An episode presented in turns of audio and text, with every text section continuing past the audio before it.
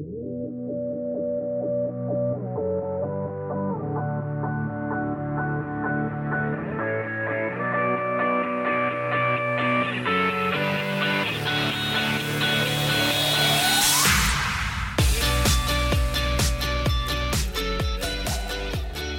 I have, I definitely have a word for us this morning.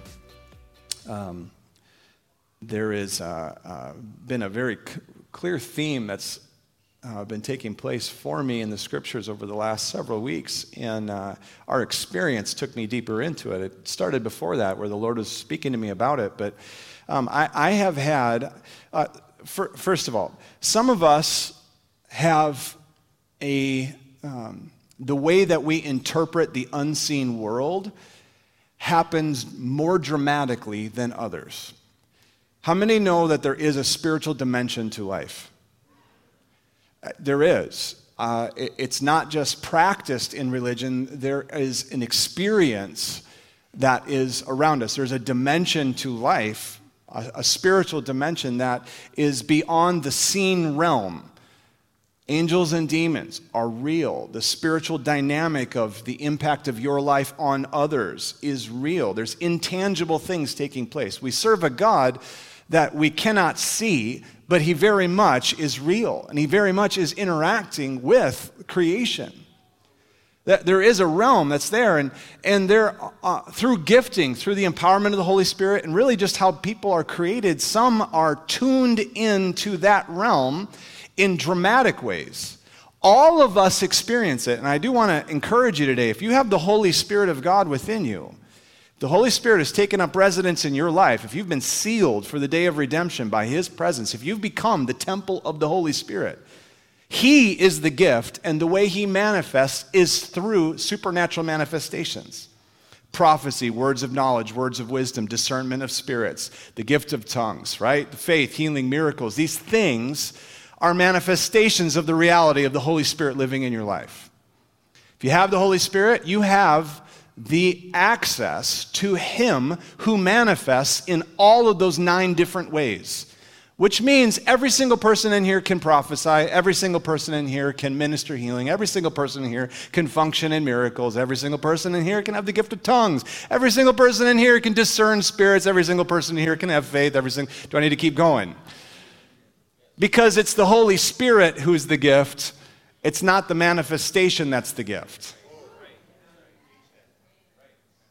But what that means is that some have, uh, in, through, through natural means, through the way that they are wired in the part of the body that they play, the, the way that God just created, some will have a natural propensity towards the more of like the seeing side of spiritual experiences. And so, while one might have a vision, another person will be experiencing the exact same spiritual dynamic. However, they'll feel it. It'll be discerned as if you walked into a room and there was a funny smell in the air. And you couldn't tell the reason why, you're not quite sure. You just know something's off. While another person might dramatically recognize something is off through sight or through an impression or through word of knowledge, these kinds of things. It's not that all of us can't see, it's just that some people have a higher propensity towards it through giftedness. But all have access. Let me prove it to you this morning. Isn't that the topic, but I, I want to touch it before we move on. Uh, close your eyes. Trust me, I'm not going to throw like a water balloon at you or anything like that. Just close your eyes for a second, and I am going to say a phrase, and I want you to imagine it. Okay? Pink flying elephant. Can you see it? Raise your hand if in your brain right now you can see it. Raise your hand if you're not going to raise your hand this morning, no matter what I say. okay. Every single, you can open your eyes now. Every single person in here could see it. Welcome to the seer dimension of spirituality. God gifted every person, everyone has the ability to imagine. We call it imagination, but it's the sanctified playground of the spirit realm interacting with the, with the natural. As your mind is renewed, as you're walking with the Lord, that place of what you would call imagination is also the place where the Lord drops impressions where visions get seen initially, where you begin to see and perceive things that are beyond just what you're seeing with your eyes. There's a spiritual dimension to what you are perceiving. When a person intentionally turns their heart towards the Lord to walk with Him, to hear His voice, that reality, that seer dimension, that, that realm of your ability to recognize and perceive and imagine, put pictures to words, that part of you, when you're pursuing the Lord, becomes a place where God communes and communicates. Many of you have had visions and you didn't even know it. Anybody in here ever had a dream? How about a dream that's repeated? Anybody? Same dream multiple times. Hey, welcome to hearing from God. It's not just your soul, and it wasn't pizza and pickles. Right? There's a, there's, there is a dimension to our lives that goes beyond the natural. And in that dimension, we have opportunity to see, to perceive, and where the Holy Spirit will actually speak to us about what's going on. Now, in the last four weeks, I have had a vision every time I close my eyes. It's been very odd. It's not something that I have experienced like all the time. This is a different thing, okay? So, yes, your pastor's weird, okay? But you like my weirdness sometimes. I know, I'm telling you, you like my weirdness. okay, in that, in that space, I've been having this continual picture, this image that the Lord's been showing me. It is our community walking together with great things in front of us. And in the midst of our path, a huge tornado dropped down over us whirlwind of like winds. Contrary winds, not winds that are pushing you in the right direction, but winds that make you confused, winds that just throw stuff off. You, if you try to figure out what's going on by looking up, you end up like more confused. Like, what the heck is going on? As I'm looking at this thing, I'm recognizing, oh, this is this is distraction, this is pain, this is confusion. There's all sorts of elements in this that don't bring clarity, but rather are, are the kind of things that pull you off of a path. And I'm looking before me, and there is the path. It still remains. It hasn't changed. Nothing has changed. It's just there's contrary winds surrounding you right now. It's kind of what our nation's going through.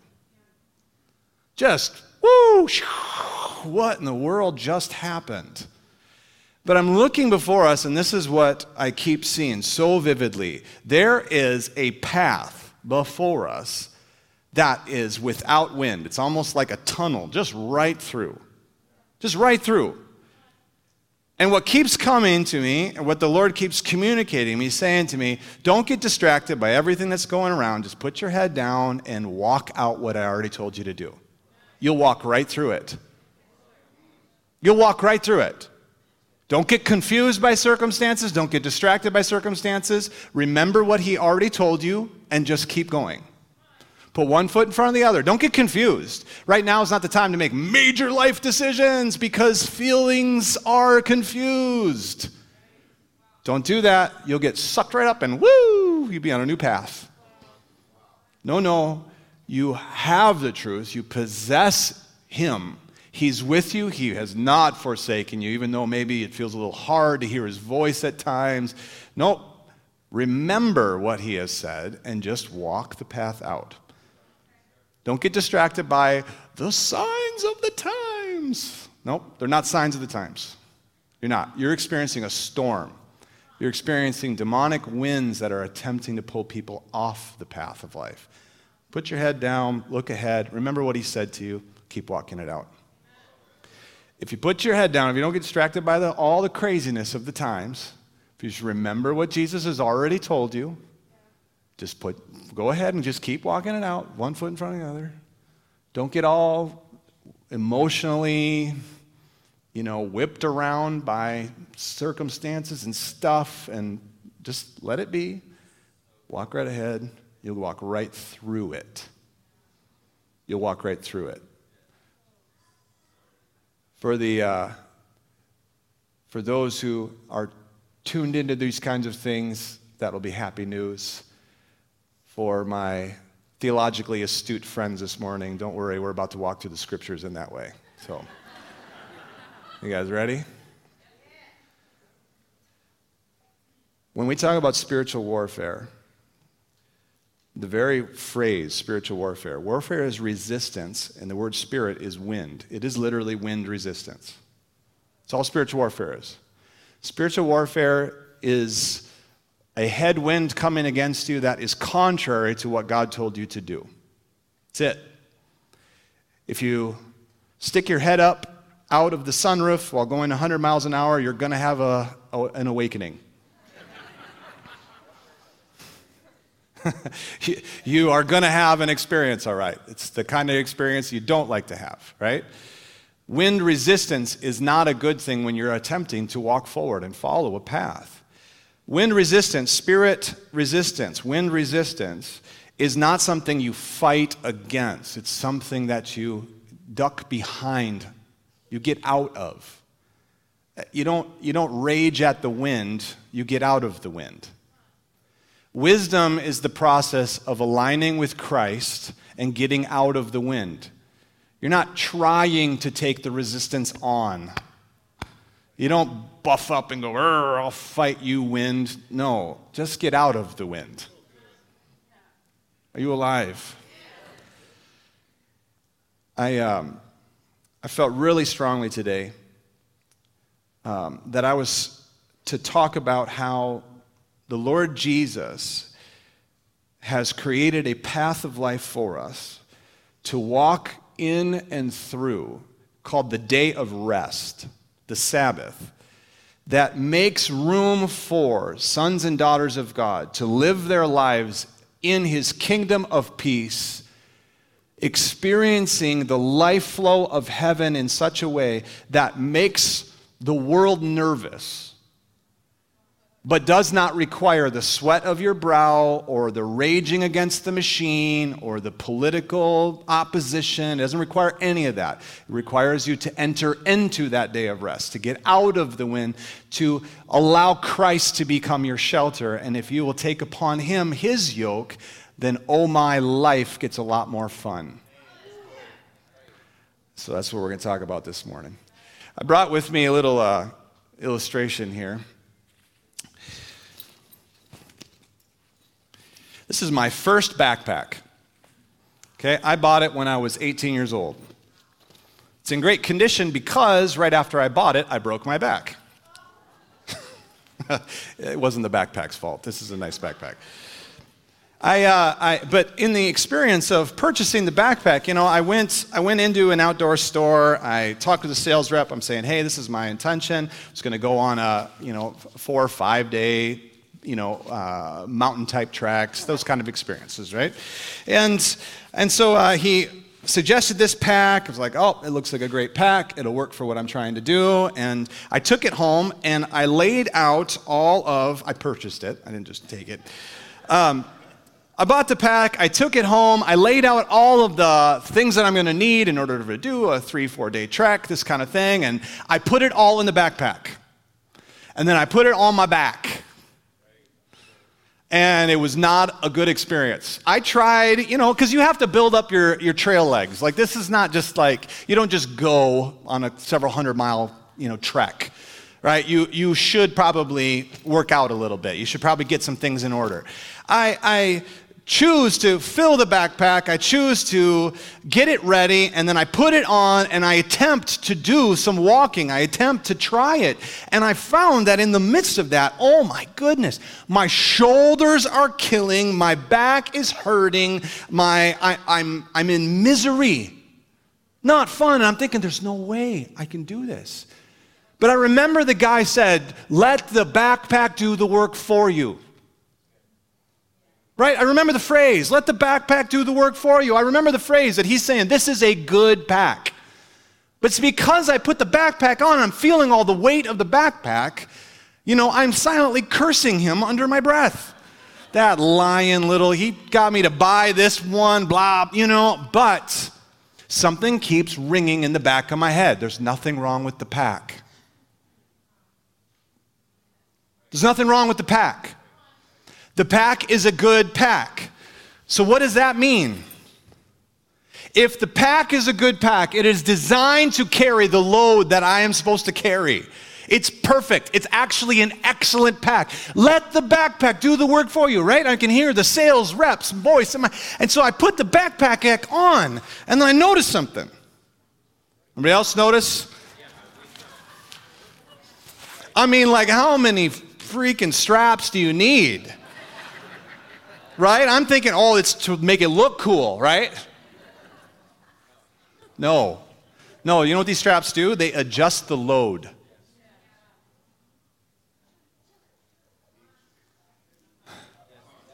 There's nothing wrong with the pack. So I begin playing with the straps. Right? I have the it's loaded. I begin to mess around with the straps, and pretty soon I notice that with every yank or pull on the straps, it adjusts where the weight is setting. Put that hip strap around, get it good and cinched down, adjust the weight. Pretty soon, I am carrying, you know, the 30, 40 pound pack and I can't feel it on my shoulders. My back feels supported and good, and all of the weight is just sitting right on those hip bones where it's padded and it doesn't, I feel nothing. It's like, oh, I think I can do this. The journey of adjusting the pack is the journey that Jesus is attempting you to take you on. The journey of adjusting the pack is the journey of maturity in Christ. Adjusting the straps on your life is the difference between having joy in the journey or you being in anxiety. The difference between carrying it correctly, where the weight is supposed to be carried, and you being in pain is mindsets. It's how you think about things.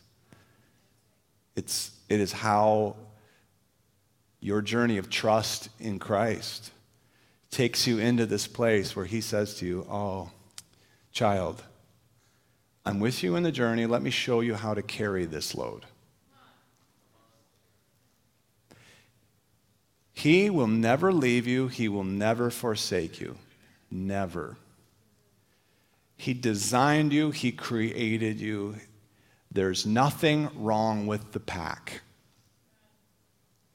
Okay, repeat after me. There's nothing wrong with me.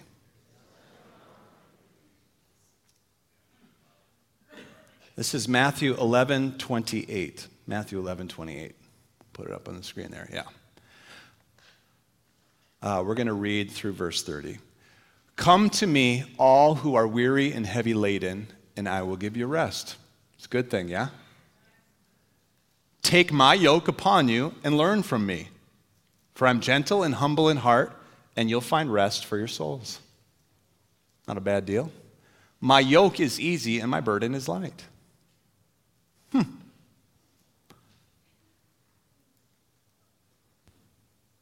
Did he say that he would take the yoke off of you? No. There's nothing wrong with the pack. If you're experiencing anxiety, fear, pain because of experiences in your past, it's not because you are unable, it's because you're carrying it wrong. Let Jesus teach you how to carry that. He didn't cause the pain, He didn't cause the evil. He was right there with it, though, and He has given you grace, and that grace will adjust how you're carrying it if you allow Him. If you allow Him to speak to you about those experiences in your life. If you allow Him, if you allow yourself to visit memories that are distinctly painful. See, if you carry unforgiveness in the way that you're currently carrying it, it will kill you, it'll destroy your life. If, however, you'll adjust the pack, you'll let Jesus take the burden of it off of you. See that, that little adjustment right there? That's mercy. It didn't change the fact that you went through that experience. The memory isn't going to go away. However, the way you carry it from this point forward will change. You got to let Jesus adjust how you're carrying things. How do you know if something's wrong? How do you know if, whoa, I think I'm carrying this incorrectly? Anxiety, pain, stress, these kinds of things. They're all signals that a strap needs to be adjusted. I, I used to believe, I, and it was, a, it was a journey for me. See, the journey of not embracing pain, but realizing that pain is not the enemy. See, that's been a journey for me. I broke my back very early on in life, lost functions in my legs, had to go through major surgeries, have been through this journey of pain since I was 15. And I didn't realize actually what a blessing it would be to me because the adjustments that I've needed to make in life as a result of the pain have brought great blessing to me. My enemy wasn't the pain, it was how I was carrying my life as the Lord spoke to me, as I embraced what He was saying. See, I carried the death of my mother and her passing away from cancer at an early age in my life. I carried the resentment of it, of I have children now who would love a grandmother but don't have one, and cancer took them away. And I could carry that sting as bitterness, and I could carry it as a little bit of a chip on my shoulder, and I could carry it, and I could pretend like that's the weapon against cancer that motivates me to somehow bring change. But it's not true. It's just killing me. It's just hurting me. How you carry the experiences in life will determine your experience in life. And Jesus said to you that He wants to give you joy, He wants to give you peace, He wants to give you rest for your souls. And so, if it is weary and heavy laden, then He's asking you to learn from Him because He knows how to carry heavy loads and make them easy. He didn't say he would take the load off of you, he told you that he would teach you how to carry it. Come on, church.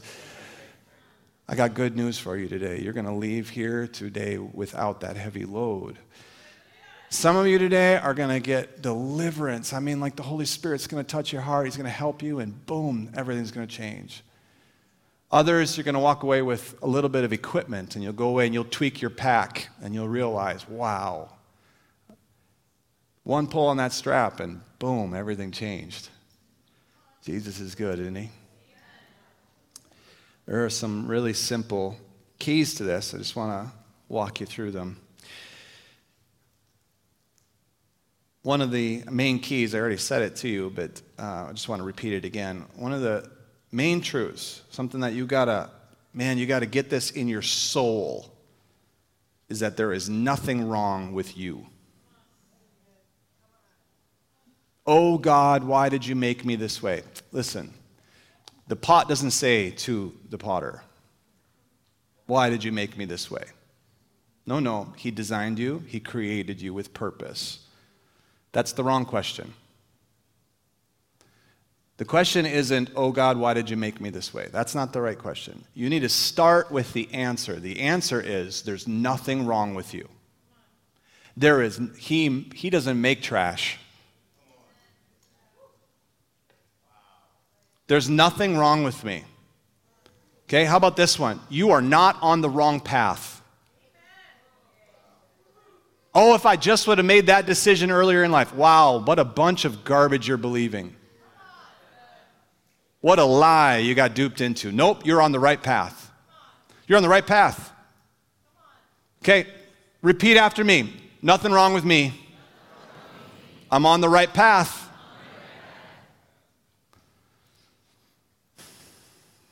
You didn't make a wrong turn. Yes, you're in a storm, but if you'll just keep walking forward, you'll walk right through it. Hmm. This is uh, James chapter 1. It's a verse that you'll know, but sometimes I think perspective is helpful. It's James chapter 1, starting in verse 2. If you ever wondered at this verse, this is it, okay? Consider it all joy when you encounter a trial a hard time, a difficult experience. Now, how in the world can you ever, I mean, unless you're a sadist, like if you like pain, there's actually something wrong. Right? Pain was, uh, it's a signal. It was created by God. And this is, I, I just want to, I want to sew this into your theological point of view. Adam and Eve experienced pain. Nerve endings were created. If you touch a hot stove, it communicates that you should make a life change.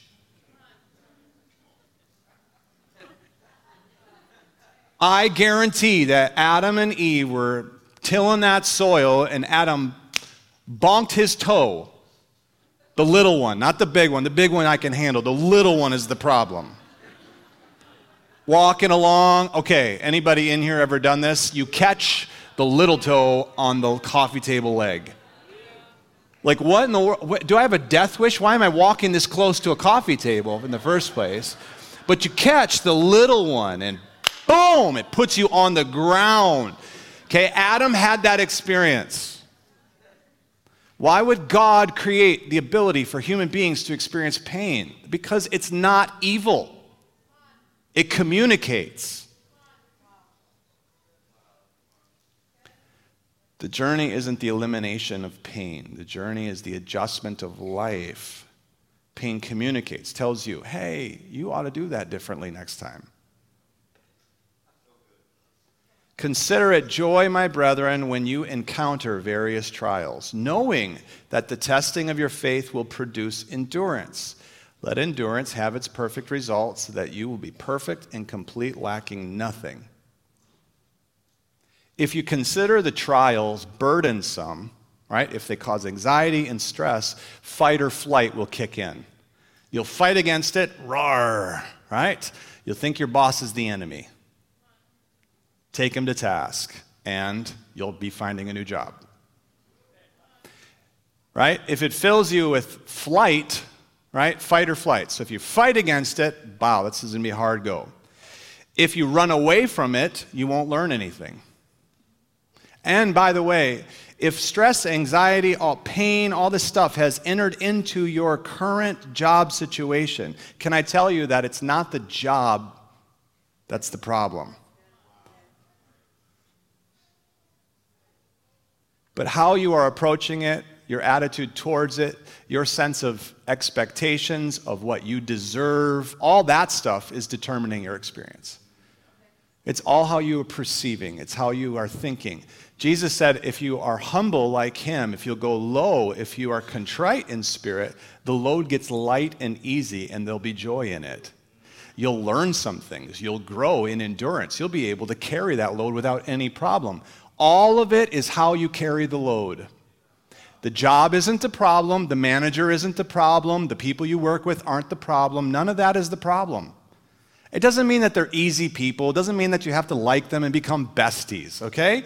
But I am telling you that your stress, anxiety, and pain are all being caused by how you are carrying it, not by them. They're not the problem, it's how you are thinking about it.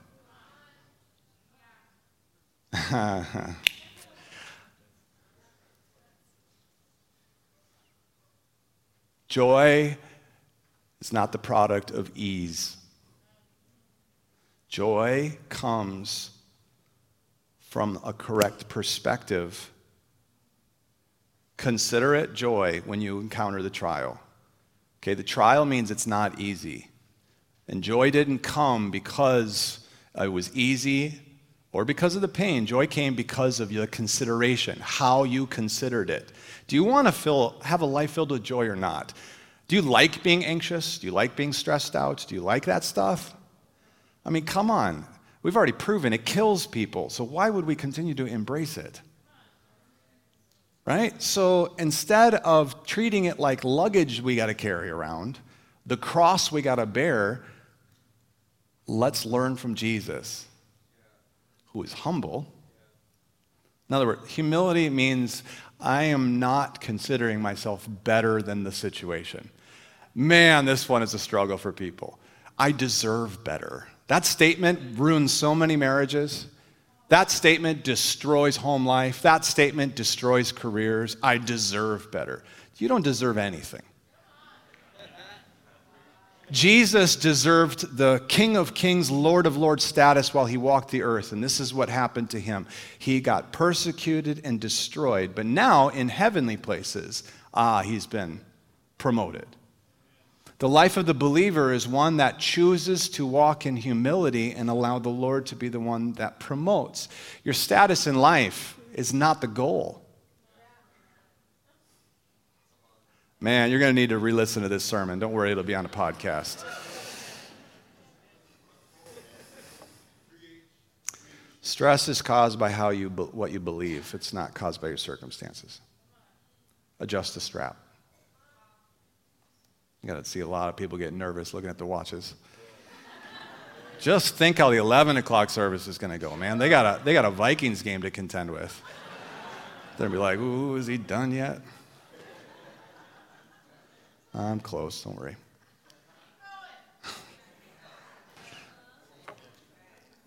okay. Why people get divorced? Why people get divorced?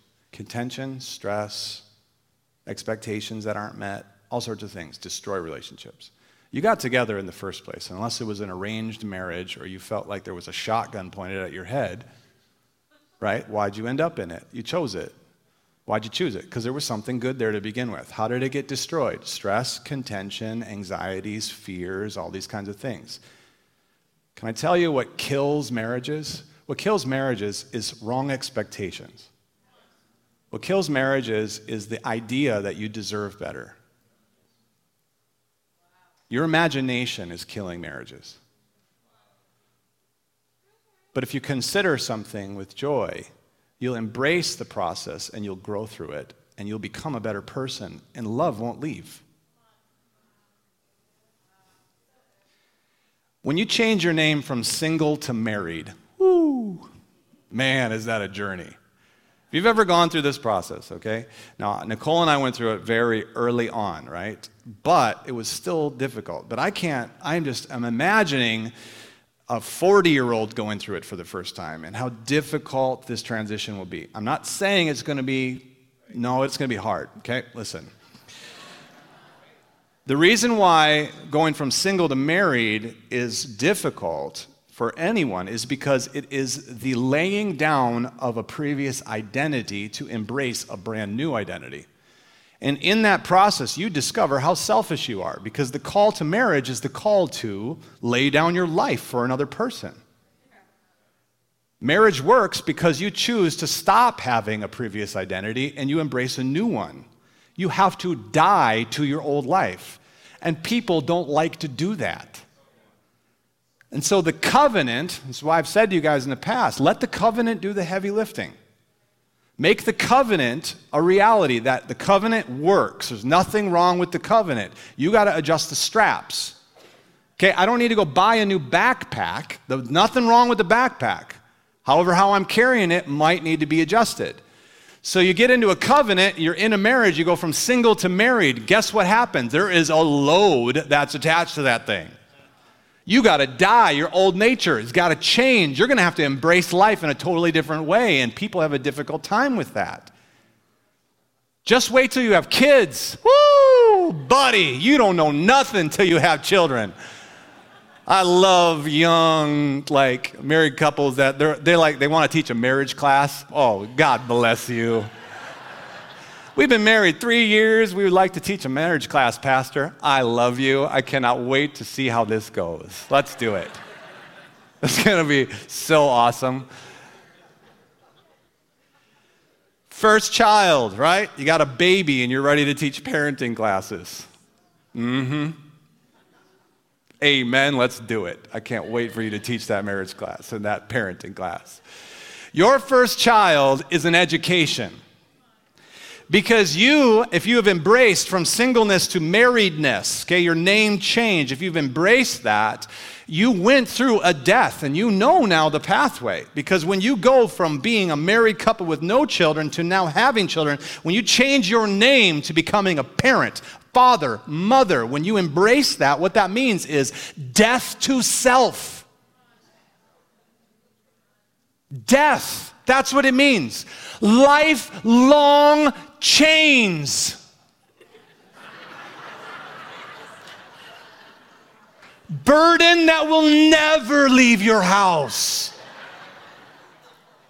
They moved out? Yeah, just wait till they have to build their first house or they have to, any kind of life. Man, they're going to be living with you forever, all right? I got eight of them. Austin, you're in the same boat, dude. This is why you bought a bigger house, because even though they're leaving the roost, you know their families are going to be moving in soon.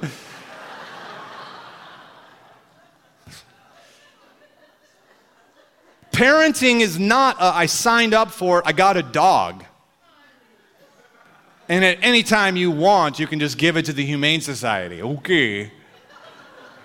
Pet adoption, whatever. You need to get out of it because you want to. Okay, that's not the way parenting works.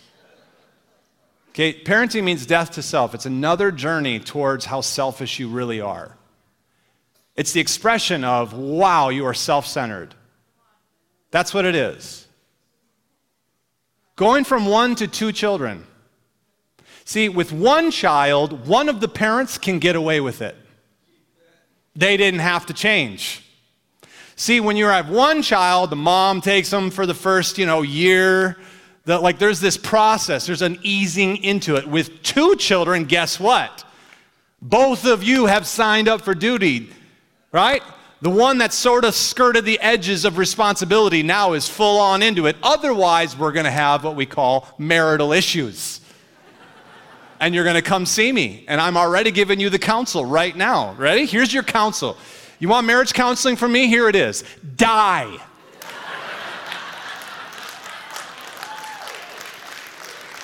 You're more selfish than you can possibly imagine, and you need to die. That's your problem. Two children to three children. Woo, here we go. Right? You know what that journey's like? That journey's like learning how to have teamwork because while you were on man to man defense before, now you got zone. And I love people who talk to me about, oh, having three kids is the same as having eight. You know nothing, you fool. you know nothing.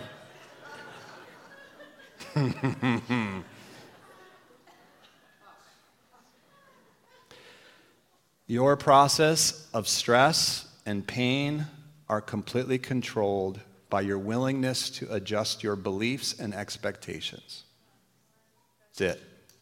And Jesus' grace is sufficient and He will help you. He'll speak to you, He'll touch your heart, He'll transform you. Listen, bad experiences in your past are the same way. See, I'm getting you laughing, but I'm really saying some deep truths here. Please embrace them if you ever, you've heard the statement, like if you point your finger at somebody, you have four more pointing at you. That's a true statement. See, if you blame anyone for your personal experiences, there's no one to blame there. They caused me pain. Okay. So we have a moment of pain, but you're carrying it 30 years later. They are not to blame for 30 years of carrying it. They're not the source of your pain. They were the source of your pain in that one experience. And it was horrible. And I'm really sorry that you went through it. There's no excuse for it. And Jesus will touch and he will heal that. But the 30 years of carrying that pain with you, my friend, that is you choosing it.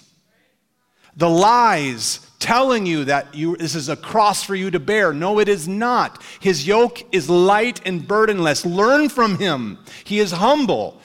Humility means I don't expect anything else out of life. I'm here, I'm going to embrace the journey. I'm going to embrace the trial with joy. Why? Because every time I go through something and it's hard, I know that if I learn to adjust to carry it with joy, on the other side, I will have increased faith, I'll have upgrade in my life. My life will get better. I will become stronger. I will walk away with equipment, with experiences and grace, with life abundant in me. I will walk away with tools how to help other people. I bump into somebody that's gone through that same situation and I've already walked through it with joy, and Jesus gave me that equipment. He taught me how to carry this load. I can now talk to you and I can help you to carry the load with ease instead of letting it kill you. Welcome to ministry in healing. See, this process of healing, all of the healing has already been provided for in Christ. It's all there. You have to receive it. You have been healed by his stripes already. The healing is already present. Our, the way we approach it, the way we believe, the way that we are carrying it, that is what is determining whether that healing can manifest or not. You have been healed in Christ. There is healing in the body. But I don't want to get to know new people because I'm afraid they're going to hurt me. My friend, this is the process of healing. I don't want to get married again. I'm afraid. Okay. Well, this looks like a load that's burdensome. I wonder what Jesus would say about that. Why don't we ask him? Why don't we let him walk through this process of healing with you? He has never left you and he has never forsaken you. And repeat after me one last time there's nothing wrong with the backpack which would be a weird clip for social media because there's no context. But there's nothing wrong with you. There's nothing wrong with you. You didn't make a wrong turn. You might be in a storm you got to walk through, okay? You might be in a storm you got to walk through. Remember what he said. Put your head down. Don't make these crazy decisions. It's time to quit. The great, you know, recession or quitting or whatever they call it now, the great resignation, I think is what they're calling it right now. Everybody's quitting right now because they all went back to work after a year off and then decided that they don't like the process of having to work. Can I tell you that when you go back into an environment, it's difficult. The adjustments are difficult. Nothing wrong. If you chose to leave your job, fine. But you're going to get to find another one and you're going to get to go through the whole experience again. You were created to work, created for it. It's part of the joy of your process. Like, don't abandon that. There's calling in it. But the stress of all the transition, friends, it's expectations, it's your choices. Adjust the hip straps, let a little tension off your shoulders. Let's carry the load correctly. Humility. Any situation can be received with joy, even the most horrid bump into a happy prisoner, talk to somebody who's been through a world of craziness and pain, and you would expect their life destroyed. But if they have a smile on their face, chances are they've learned how to carry it. There's something to learn there, isn't there? Marvel at someone facing terrible waves of grief, but experiencing joy in the midst of it. Hmm. I wonder what happened there. Learn from Jesus. Just stand to your feet today.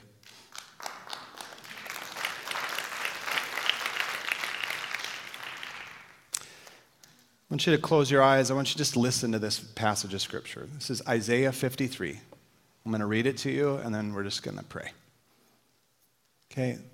This is the prophecy of our Lord. Isaiah looked to the future and he saw Jesus, and this is what he saw. He was despised he was forsaken by his friends. He was a man of sorrow.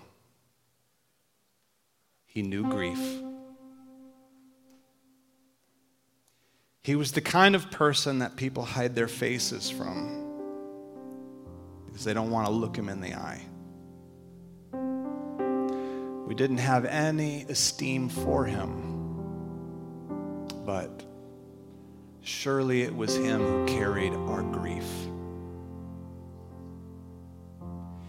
He put our sorrows on his back. We thought he was stricken. We didn't esteem him. We thought maybe he was smitten by God or afflicted, but he was pierced through for our transgressions. And He was crushed for our iniquities the chastening, his stripes for our well being, the whip, it all fell upon him. And by his scourging, we are healed. All of us have been like sheep who've gone astray. Each one has turned to his own way. But the Lord caused the iniquity of us all to fall upon him. Come to me, all who are weary and heavy laden. I'll give you rest. Take my yoke upon you and learn from me. For I am gentle, I don't force my way. I am humble, I don't expect much out of it. And you will find rest for your soul. For my yoke is easy, easy and my burden is light. Holy Spirit, I pray this morning for the divine exchange to take place. The weights and cares, anxieties and stresses and pains, Lord Jesus, we come before you, the throne of grace, and I'm asking, Lord, for the divine exchange. Okay, here's how the divine exchange goes you give him your pain, and he gives you his yoke. What that looks like today is we are asking Him, Lord Jesus, how do you see my situation? Would you please speak to me about it? Help me to see it differently, because clearly the way I'm seeing it is causing anxiety and stress. And so, Jesus, would you help me see it correctly? Okay, that's your prayer this morning. Come on, just pray it right now. Jesus, help me to see things the way you see them. I don't want the stress anymore. I don't want the pain. I don't want the anxiety of it, the hardship of it. I want joy. And so, Jesus, I give you my perspective. Would you please give me yours?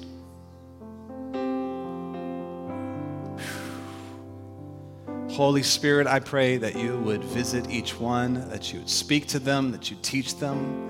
I pray, Holy Spirit, that tonight in dreams and visions, Lord, as they go on their journey, that this would haunt them, Lord, that they would not be able to move past it, that there's nothing wrong with the backpack, there's nothing wrong with them, and they're not on the wrong journey. It's just how they're carrying it. So, Holy Spirit, would you help them to carry it correctly? Help them, Lord, to see where adjustments need to be made. Help each one of us, Lord, to see the way you see. Thank you, Lord. So, Lord, I speak peace over each one. Peace to you. Torment, demonic torment that's attached to this stuff, in the name of Jesus, the Lord rebuke you. Get off of them. Leave them alone. By the blood of Jesus, we cancel the enemy's assignment around this and the lies that are continually raging over them. I break the power of those things this morning, and I pray, Holy Spirit, that you'd help each one of us, empower us, Lord. Give us grace. I bless your people today. May the Lord bless you and keep you. May his face shine upon you, be gracious to you, and grant you peace. And everybody who dared to agree with that said, Amen. Come on, can we give a good clap to the Lord?